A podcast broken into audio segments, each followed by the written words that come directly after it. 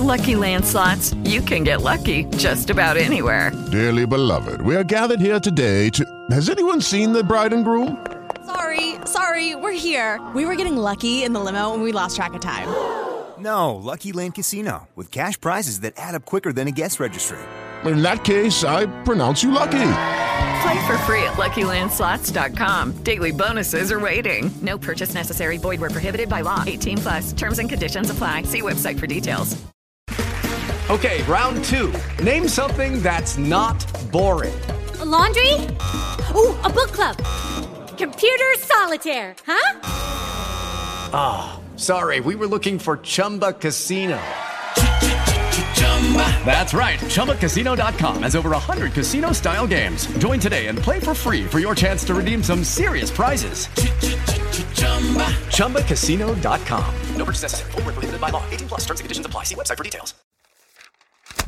नमस्कार, आप सुन रहे हैं जनसत्ता संपादकीय पॉडकास्ट जहाँ हम आपके लिए लाते हैं जनसत्ता के संपादकीय पन्नों से ऐसी ताज़ा टिप्पणियाँ जिनसे आप रहेंगे न्यूज़ से भी आगे। आज तारीख है एक दिसंबर 2022 सुनते हैं आज के अखबार से संपादकीय दुख की चिंता क्यों सताए। ये मुख्यतया हमें कई प्रकार से प्राप्त होते हैं, जिनमें हमारे कर्म, संस्कार आदि के साथ साथ वातावरण, अवसर, उपलब्धता और सोच विचार के ढंग का भी विशेष योगदान है। कई बार कुछ अप्रत्याशित और अवांछित परिस्थितियाँ पैदा हो सकती हैं, जिसमें हमारी कोई भूमिका ना हो। लेकिन अलग अलग वजहों से ये ज़्यादा या कम होते हैं या फिर बने रहते हैं। इसमें तन, मन और धन की गति भी अपनी महत्वपूर्ण भूमिका निभाती है। इसमें कोई दो राय नहीं है कि मनुष्य सुख की उम्मीद में चाहे अनचाहे बहुत ज़्यादा लगा रहता है और उसकी लालसा में दुख का सृजन भी खुद ही करता है। सब कुछ जल्दी पाने की चाह में उसे निरंतर बेचैन करती रहती है। जिससे वो सोचता है कि जो कर्म वो कर रहा है, उससे सुख मिलेगा, जबकि अपनी कार्यशैली से दुख अर्जित करता रहता है। ज़रूरत से ज़्यादा लालच, स्वार्थ और संकीर्णता उसके मार्ग को बाधित करता है। औरों से अधिक चतुर होने के भ्रम को बनाए रखते हुए सही मार्ग पर व्यक्ति टिकता नहीं है, जिससे सहजता का रास्ता खंडित होता रहता है। संसार में धन के महत्व को पैदा होते ही समझाया जाता है। इससे धनार्जन और उसके संचय की कामना बहुतों की बनी रहती है। जिसके कारण आज हर तरह के संबंध तार तार होते दिखते हैं। ऐसे में वो उन लोगों को भी डसने से चूकते नहीं, जिनके सहारे वह फले फूले हैं। यानी भौतिक धन के बारे में सब कुछ बताया समझाया जाता है, मगर जीवन के वास्तविक धन को लेकर कोई परिपक्व समझ विकसित नहीं की जाती है। अफसोस की बात है कि जीवन संतुलन आज पीछे छूट रहा है।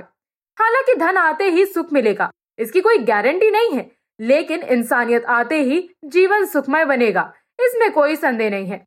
अगर आप कम धन में सुख का अनुभव करने की कला नहीं जानते हो तो अपार धन भी सुखी नहीं बना पाएगा। निसंदेह किसी सड़क के लंबे सफ़र में चढ़ाई या मोड़ की तरह सुख दुख का आबाद क्रम जीवन में चलता रहता है। अगर जीवन में कष्ट नहीं होगा तो व्यक्ति को आनंद का सही एहसास ही नहीं होगा। ऐसे में सुख दुख का संतुलन कैसे बनाया जाए, ये सोचना विचारना बहुत ज़रूरी है। इसके लिए अपनी जीवन शैली को खंगाना बहुत ज़रूरी है, क्योंकि तुझ सुख की लालसा में परम सुख कहीं खो ना जाए। सबको खुश रखना बेशक हमारे हाथ में नहीं है, लेकिन किसी को जानबूझकर दुखी न करना हमारे हाथ में ज़रूर है। जब कुछ आशा विरुद्ध होता है, तभी दुख होता है। अगर हमें इच्छित सफलता मिलती है तो हम खुश होते हैं, और विफलता मिलती है तो हम कष्ट महसूस करते हैं। अगर सुख दुख की उथल पुथल से भरे जब कोई राह पकड़ते हैं तो आनंद का खजाना व्यक्ति के पास ही होता है। किसी व्यक्ति को उसके जीवन में क्या मिले, ये इस बात पर निर्भर है कि उसकी चेतना किस दिशा में जा रही है। बच्चा गलती करे तो समझ आता है कि उसके पास अनुभव और समझ की कमी है। लेकिन आपाधापी में अधेड़ और बड़ी उम्र के लोग स्वार्थ, लालच और तंग दिली में धसे रहकर भी गलत कर बैठते हैं, जिसका समाज और परिवार पर असर पड़ना स्वाभाविक है। आज संक्रमण काल चल रहा है और ऐसे में बहुत से लोग किसी की सही बात सुनने, समझने और सीखने के लिए तैयार नहीं है। ऐसी उथल पुथल की गूंज और अनिश्चय की स्थिति आज छोटे बड़े सबको परेशान कर रही है। मन मर्ज़ी और आज़ादी का ज्ञान सबको हो रहा है, पर ज़िम्मेदारी लेने से हिचकते हैं, जिससे खुद पर नियंत्रण कम हो रहा है। बाह्य चीज़ें अंतर्मन को और अंतर्मन के द्वंद बाहर को प्रभावित कर रहे हैं।